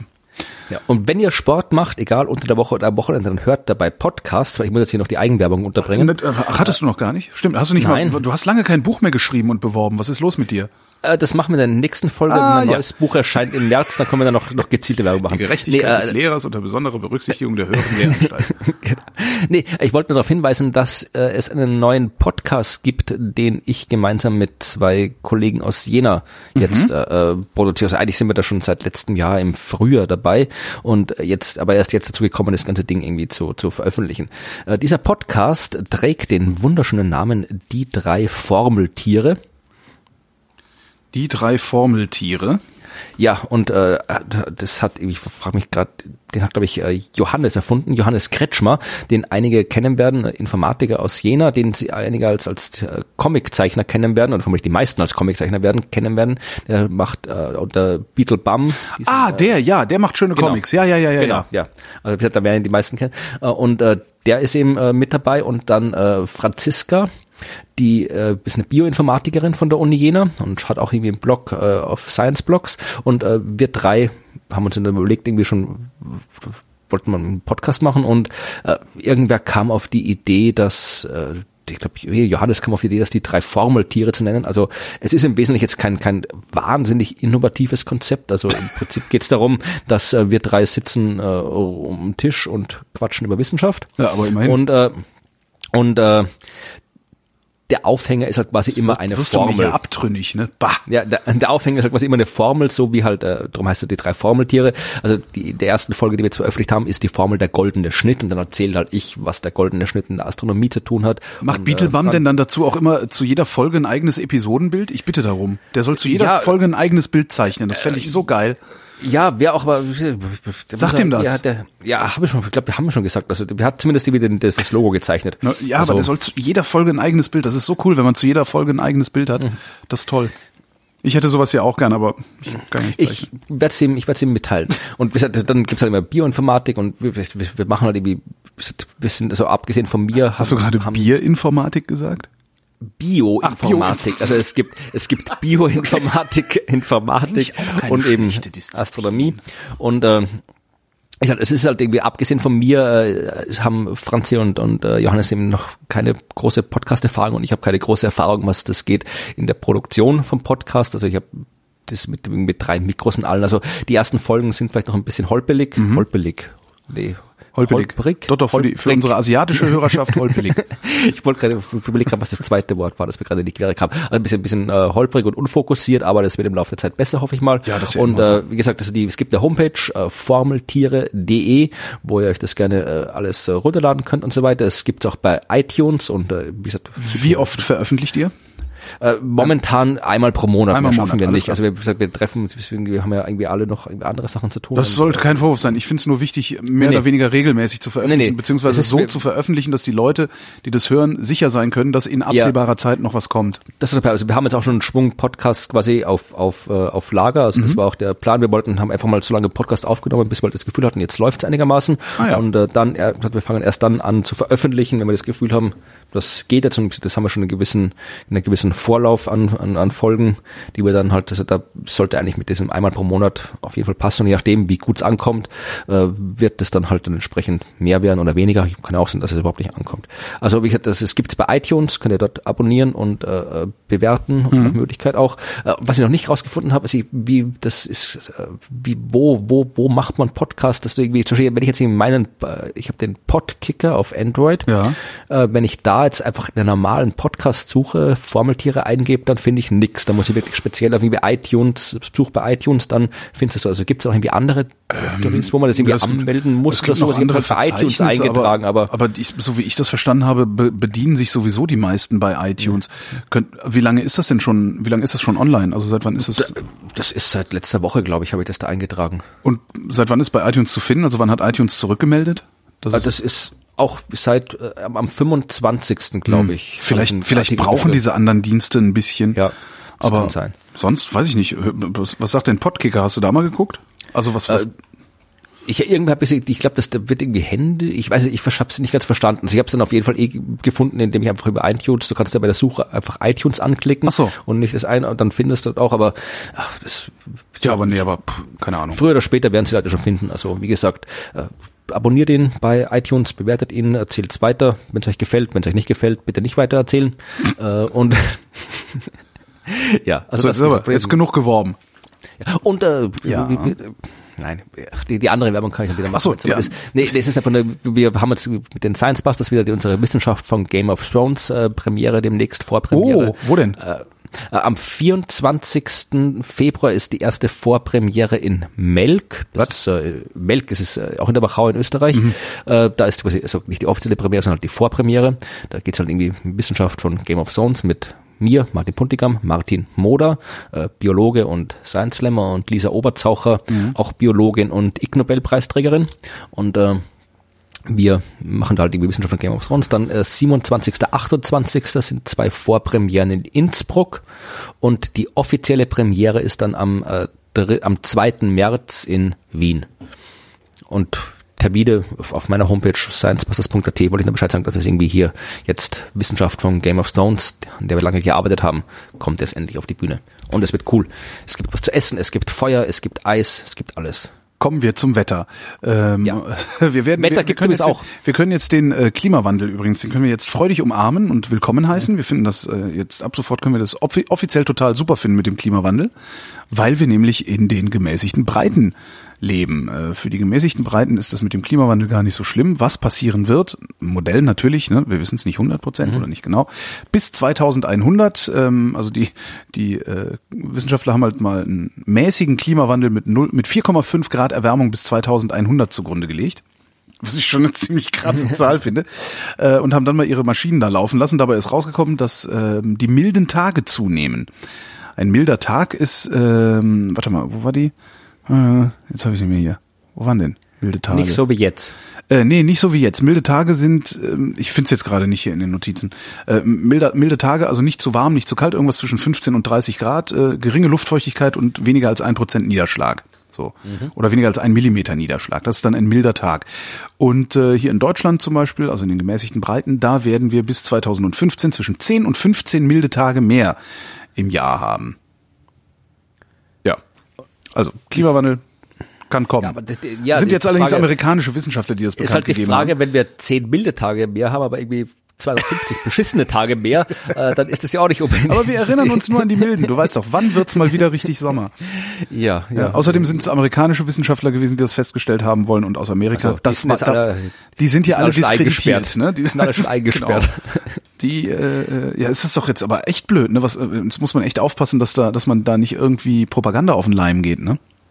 Wahrscheinlich, ja. Und vor allem, ja klar, man muss irgendwie aufpassen, du hast ja gerade in den letzten Tagen Unmengen irgendwelche Geschichte gelesen von irgendwelchen Wissenschaftlern, die halt dann alle irgendwie, die gerade unterwegs waren und nicht wieder zurück können ja, oder halt Hölle. irgendwie ein Stipendium bekommen haben und äh, eine Stelle irgendwo bekommen haben und nicht einreisen können. Das ist so echt also, krank alles. Ja. Hautkrebs hatte ich noch im Angebot, ne? Ja, ich habe auch noch. Ich hab, ich Hast hab du noch Hautkrebs? Äh, nee, ich habe äh, die Forscher schufen Mischung aus Mensch und Schwein. Yes! Mhm. Endlich Hybridwesen.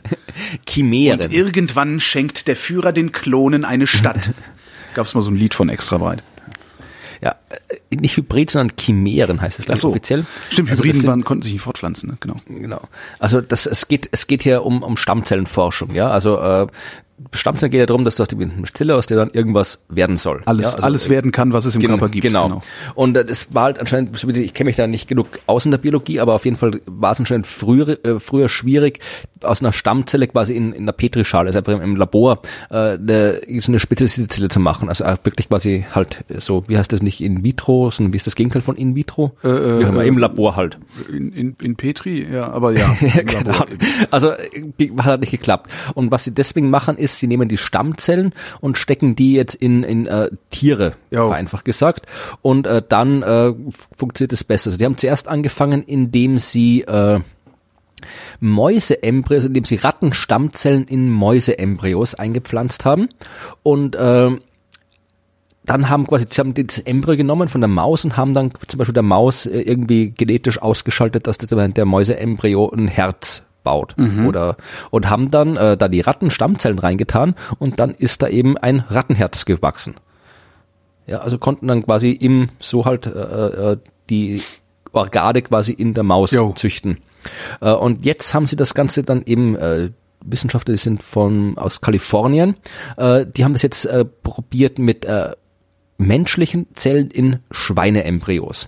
Ja, also haben äh, Schweineembryos in einem frühen Entwicklungsstadium genommen und die mit menschlichen Stammzellen äh, behandelt und dann drei, vier Wochen lang geguckt, was passiert. Ja. Um zu schauen, ob sich dann eben die diese Zellen irgendwie mischen und äh, das Ergebnis ist, dass äh, der Beitrag menschlichen Gewebes am Schweineembryo im Verlauf der Frist relativ gering blieb. Mhm. Äh, und dann schreibt die Forscher hier, das ist eine gute Nachricht, was ich nicht verstehe, weil eigentlich ging es ja darum, äh, dass man da irgendwie was was wachsen lässt, oder so, wie ich das verstanden habe. Äh, auf jeden Fall ging es dann eben um, um eines der größten, steht im Artikel, eine der größten ethischen Befürchtungen bei Mensch-Tier-Chimären besteht darin, dass die resultierenden Geschöpfe zu menschlich werden könnten und die bisher klare Trennlinie zwischen Mensch und Tier eines Tages unscharf wird, etwa indem die menschlichen Stammzellen zu Nervenzellen heranreifen, die sich am Aufbau des Schweinegehirns beteiligen. Und das ja, passiert anscheinend nicht. Also muss man halt vorher den Kopf abschneiden, ne? Ja, aber anscheinend passiert es nicht. Also wir haben jetzt irgendwie keine, irgendwie den, den, den Schweinemenschen, Menschenschweine äh, wird es demnächst nicht geben. Kleiner Hinweis, an, kleiner Hinweis an der Stelle, äh, der letzte Resonator, Folge neunundneunzig, äh, da habe ich mit einer ähm, Biologin gesprochen, die ähm, Nervenzellen nachwachsen lässt. Und da geht es auch unter anderem um Stammzellen und sowas. Also sie ist in der Lage, äh, Nervenzellen, die durch irgendetwas zerstört worden sind, ähm, Unfall oder so, nachwachsen zu lassen. Im Gehirn. Und im Mausmodell äh, haben diese Nervenzellen sogar, was ich total faszinierend finde, die Also die frischen Nervenzellen haben die Aufgaben der kaputten Nervenzellen wieder übernommen. Das heißt, das Gehirn wusste, wie es die adressieren muss, die neuen, die da waren. Cool, ne? Ja. Ja, wollte ich nur darauf hinweisen. Cool. Resonator neunundneunzig, kann ich auch mal Werbung machen hier. Ja, bitte, bitte. Danke, danke. So, und wo wir gerade beim Körper sind. Ach nee, du hast ein Und gesagt und da hatte ich dich unterbrochen. Weißt du noch, was du sagen äh, wolltest, bevor ich dich unterbrochen habe? Ich glaube, das hat ein Und, ich glaube, ich weiß es nicht mehr. Vermutlich wollte ich sagen, dass, dass die das, was sie eigentlich machen wollten, irgendwelche äh, Organe züchten, dass das, äh, dass sie da optimistisch sind, dass das geht. Aber mehr schon da ist nicht drin und dazu kenne ich mich zu wenig aus, um das jetzt irgendwie einschätzen zu können. Mhm. Amerikanische Wissenschaftler äh, haben ein K I-Experiment gemacht und zwar haben die einen Google, von Google entwickelten lernfähigen Algorithmus sich genommen, der äh, Fotos Kategorien zuordnen kann. Mhm. Ähm, diese K I haben sie trainiert und zwar auf Hautkrebs. Also für hundertdreißigtausend verschiedene Fotos von äh, gut- und bösartigen Hautveränderungen und haben dieses Programm selbstständig lernen lassen und haben dann Testreihen gemacht, haben sich einundzwanzig Dermatologen geholt, haben die K I genommen und haben beiden, also den, den Menschen und der K I, dreihundertsiebzig Fotos von Hautveränderungen vorgelegt. Und zwar waren die alle vorher mit Biopsien diagnostiziert worden. Also sie wussten mhm. eindeutig, was sie da vor sich haben. Beide hatten die gleiche Trefferquote von einundneunzig Prozent. Das heißt, die haben, die haben eine, eine Deep Learning K I jetzt, die Hautkrebs erkennen kann. Natürlich jetzt noch nicht so gut, also die, ne, die müssen weiter testen, testen, testen. Also es ist jetzt nicht so, dass sie es sofort auf den Markt schmeißen können. Aber die haben schon ja. gesagt, äh, am Ende steht halt irgendwie so eine Entwicklung, womit du das mit dem Smartphone, mit der Smartphone-Kamera idealerweise selber machen kannst. Ja, genau, vor dem habe ich jetzt irgendwie Angst, dass ich irgendwie, irgendwie bei Facebook ein Foto hochlade und dann wird genau. irgendwie, irgendwie, du hast Hautkrebs oder sowas zurück. Ich glaube, also. Man muss da schon direkt an das Melanom ran, bevor äh, da irgendwie sowas ist. Ah, also ich finde das total willst, cool. willst, du, willst, du, willst du deine Freunde markieren, wo jetzt immer gefragt wird, hier, willst du deinem Freund eine Nachricht schicken, dass er Hautkrebs hat? Ja. Und das dann irgendwie ja, also das, das ist irgendwie, ja, aber gut, das ist ja, das, das wird vermutlich nicht nur in der, dem Bereich passieren, sondern auch noch bei vielen anderen Sachen, wo du halt irgendwie aus, aus äh, Bildern, Daten irgendwas äh, diagnostizieren kannst, ja. äh, was jetzt noch gar nicht geht und ich glaube, das wird noch, so, das da gibt wird, doch so. wird, wird sich noch gesellschaftlich noch einiges ändern, wenn du dann wirklich tatsächlich, wenn ich jetzt irgendwie über wenn ich jetzt persönlich quasi mit meiner, irgendwie hier mit meinem Zuhause irgendwas fotografiere und dann irgendwie mir das Programm, was ich mir gekauft habe, mir dann irgendwie besagt und so weiter, dann ist das eine Sache. Aber wenn ich jetzt da jetzt zum Beispiel irgendwie wirklich halt irgendwie die Bilder von allen möglichen Leuten reinstecken kann, die ich irgendwo finde im Internet und da gucken kann, ob die jetzt Hautkrebs haben oder nicht oder dieses haben oder nicht oder vielleicht was ich, vielleicht kannst du irgendwann machen, dass du irgendwie aus aus der Art und Weise, so, vielleicht kommen wir wieder irgendwie in so eine Phrenologie-Geschichte, dass du irgendwie aus der Art und Weise, wie du aussiehst, dann eben auf welche unterliegenden genetischen Dinger schließen kannst oder sowas. Also und von da aus dann auf den Charakter, ne? Ja. Nein, nicht einen Charakter, sondern es ist einfach so, okay, wenn du jetzt hier äh, die, die, die, das irgendwie, die, die in deinen Augen diese, diese Adern hast, dann hast das, ist das diese oder jene Krankheit oder mhm. sonst diese Verfärbung und so weiter. Also sowas habe ich gemeint. Und dann, wenn du dann quasi wenn du quasi jetzt, so wie du jetzt bei Facebook einfach halt irgendwie wirklich irgendwie Leute markieren kannst mit Namen, wenn du dann tatsächlich einfach irgendwie irgendwelche Bilder nehmen kannst und dann gucken kannst, was für Krankheiten die Leute haben, das wird dann, ich glaube, das wird auch interessant, wie man damit dann umgeht. Noch was Schönes aus der Medizin, ich weiß, hast du wahrscheinlich mitgekriegt, das ging groß rum. Ähm, es gibt ein Alzheimer-Medikament, da haben sie an Mäusen mit rum experimentiert äh, und hat sich herausgestellt, dass äh, dieses Alzheimer-Medikament das Dentin wachsen lässt. Das heißt, wenn du einen von Karies zerfressenen Zahn hast, äh, kann dieses Medikament anscheinend diesen Zahn wieder aufbauen, also es lässt das Dentin wieder wachsen. Hilft es doch gegen Alzheimer? Äh, das weiß ich nicht. Was sonst irgendwie kannst du, kannst du wunderbar beißen und essen, aber so ein Viagra, so Viagra, ne? Oh, war ja eigentlich auch für was ganz anderes. Na egal, Verkauf hier. Nee, aber keine Ahnung, also da habe ich jetzt hätte ich jetzt eigentlich wirklich mal nachgucken können. Aber ähm, in den, in den Mäusen haben nach sechs Wochen, die sie damit, wo sie die Mäuse damit behandelt haben, äh, haben sich die Löcher geschlossen. Im Dentin, im Zahnschmelz nicht. Zahnschmelz repariert es nicht. Aber wäre ja schon mal cool, dass dann irgendwann so hm, Mundspray, Löcher-Ex. Cool. Ja, ja. Ich habe nur noch eine Geschichte. Ich auch.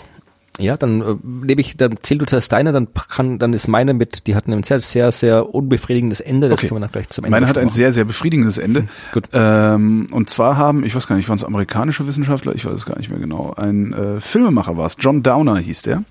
John Downer hat einen Film für den Discovery Channel gemacht und dieser Channel, äh, Film ging über Delfine. Mhm. Ähm, Unterwasserkameras verteilt, so wie man es halt so macht, ne? An Delfine. Also, äh, genau, und so um Delfine zu filmen und deren Verhalten zu filmen und sowas. Und dann hat er was beobachtet, was ziemlich interessant ist, und zwar ähm, konsumieren Delfine Kugelfisch. Und zwar so lange, bis sie breit sind. Das wusste man aber schon. Das oder? wusste man? Ich, ja. Mir war das völlig die, neu. Die, die, die, die habe ich schon vor einiger Zeit gehört, die Meldung. Also ja, die ist, die ist, die ist, Jahr oder die sowas. Ist, ja, ist ein halbes Jahr alt. Ja, aber ja. Mir, mir ist die erst vor kurzem untergekommen. Ja, jedenfalls ähm, schnappen die sich einen Kugelfisch, der bläst, bläht sich dann auf, äh, sondert sein komisches Gift ab mhm. und dann nuckeln die ein bisschen dran, bis sie breit sind und dann treiben die mit geschlossenen Augen so im Wasser rum. Und das Beste ist, die geben diesen Kugelfisch von einem zum anderen Delfin weiter. Das heißt, Delfine geben die Tüte rum, weißt du, so wie ja, na, mit, wenn die können ja nichts anzünden da unten. Stimmt, also musst du ja, musst ja einen Kugelfisch nehmen, was willst du machen? Ah, das fand das ich sehr schön. Ich frage mich jetzt, wie lange es dauert, bis die ersten Menschen irgendwie anfangen, an Kugelfischen zu nuckeln. Naja, da stirbt man ja sehr schnell von, ne? Also das ist ja irgendwie so ein ja, Nervengift. Das ist bei viel, das ist, hat es die Leute noch nicht abgehalten. Bis jetzt. Hm, jetzt, wo du es sagst, ja, stimmt. Ist was dran.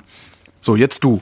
Frustrier uns. Ja, äh, es geht, ja, frustrierend. Nee, also, äh, es geht um die, das hatten wir vielleicht auch schon mal, es geht um die Geschichte der Zwillingsastronauten. Da gab es ja mal, das war, glaube ich, vor, vor letztes Jahr oder vor einigen Jahren auf jeden Fall, gab es halt die NASA so eine Studie, die hat, da gab es tatsächlich zwei eineiige Zwillinge, nämlich äh, Scott und Mark Kelly, äh, beide Astronauten, mhm. von denen der eine dreihundertvierzig Tage äh, nonstop im All war, insgesamt fünfhundertzwanzig Tage und der andere nur vierundfünfzig Tage im Weltall war. Und die haben das deswegen gemacht, äh, weil sie halt wissen wollten, man hatte noch nicht so wirklich, es gab zu durchaus schon einige Menschen, die im All waren, aber halt jetzt noch nicht so wahnsinnig viele. Und äh, du weißt halt immer noch nicht genau, wie sich das wirklich jetzt auf den Menschen auswirkt, alles genau. Mhm. Und äh, die wollten halt an denen wirklich mal genau, was eine Langzeitstudie, wo sie wirklich genau, die haben halt ständig alles Mögliche analysiert an denen, sowohl von dem einen, der halt nicht äh, so oft im All war, wie dem anderen, der im All war und halt schauen, was sich da alles irgendwie verändert hat bei denen, also wirklich, was das All verändert.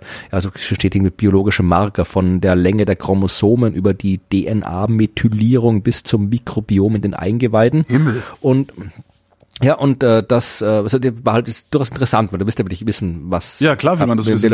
Wenn die Leute alle reden, nämlich hier von von Reisen zum Mars und so weiter, dann musst du wirklich wissen, was passiert wirklich. Wenn ja, vor allen Dingen ist das ethisch ist das ethisch gut vertretbar, ne? Wenn ja. du zwei Astronauten hast, die das sowieso wollen und dann auch ja. noch Zwillinge sind, ist perfekt. Ja. Ja. Und vor allem, da hast du, da kannst du wirklich, dass du wirklich halt hier, der eine ist, da hast du wirklich eine, eine gute Probe, weil irgendwie von den ganzen Leuten ist halt irgendwie auch immer schwer zu sehen, von den Astronauten, irgendwie, wenn du jetzt irgendwie die ganzen Apollo-Leute hernimmst, das waren halt irgendwie alles, irgendwie waren alles Soldaten, alles Flieger oder sowas, das sind auch das ist ja kein, kein, kein repräsentatives irgendwas. Aber ja. wenn du jetzt wirklich zwei eineiische, äh, eineiische, kann halt nicht mehr reden, zwei eineige Zwillinge hast, dann hast du halt wirklich da tatsächlich eine halbwegs gute Kontrolle.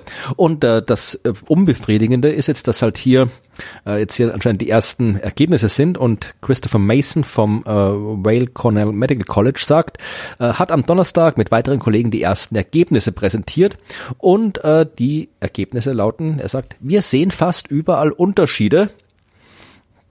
Äh, vor allem ändert sich bei Scott Kelly die Genexpression, die das Ein- und Abschalten der Gene regelt, vermutlich ja. eine Folge von stressigen Umweltbedingungen im All. Was das alles konkret bedeutet, wird weiter untersucht. Die Daten sind so frisch, dass wir noch nichts genau sagen können. Also es gibt anscheinend wahnsinnig tolle Daten, fast überall Unterschiede und die die Genexpression und Epigenetik und was auch immer, aber äh, man weiß es nicht, weil es noch nicht alles erforscht ist, weil es noch nicht alles veröffentlicht ist und man weiß gar nicht, ob überhaupt alles veröffentlicht ist, weil natürlich dann irgendwie das auch wieder Privatsphäre von den Astronauten und so weiter. Mhm. Also anscheinend war es eine gute Idee, das Experiment zu machen, wenn man da wirklich was draus gelernt hat, aber was man daraus gelernt hat, wissen wir nicht. Noch nicht. Ja, noch nicht, aber das ist ja dann, das ist ja dann nicht unbefriedigend, das ist ja, da muss nee, man ich, ich, will halt, ich, ich, ich hätte es halt gern jetzt gewusst. ja, das, äh, ja, das kenne ich, das Problem. Das sage ich neulich auch also irgendwann mal wieder, dass ich gerne, genau wegen solcher Sachen gerne einfach, vielleicht nicht unbedingt unsterblich werden will, aber fünfhundert Jahre alt wäre schon cool. Weil ja, also, dann kriegt man das halt alles mit. Ich hätte halt gerne so eine tolkische, tolkinsche Unsterblichkeit, wie die Elben, wo du halt irgendwie, also quasi, du bist zu lange unsterblich, bis du Lust hast zu sterben. Du sagst, jetzt hab ich keinen Bock mehr, dann fällst du um. Irgendwie hin und stirbst, genau. Ja, das ist cool. Oder jemand bringt dich halt um, das geht mit den Elben auch noch, aber. Ja, das ist, nee, das finde ich gut, das nehme ich mit. Das, das mache ich, ja. Hm. Das will ich auch. Das, hätte ich Tolkien gelesen, hätte ich auch sowas Schlaues sagen können, ja. aber habe ich nicht gelesen. Ja, dann, äh, was machen wir denn jetzt? Hautkrebsvoruntersuchung, ne? Ja, lass uns aufhören. Aufhören! Florian, ich danke dir. Ich danke dir. Und euch danken wir für die Aufmerksamkeit.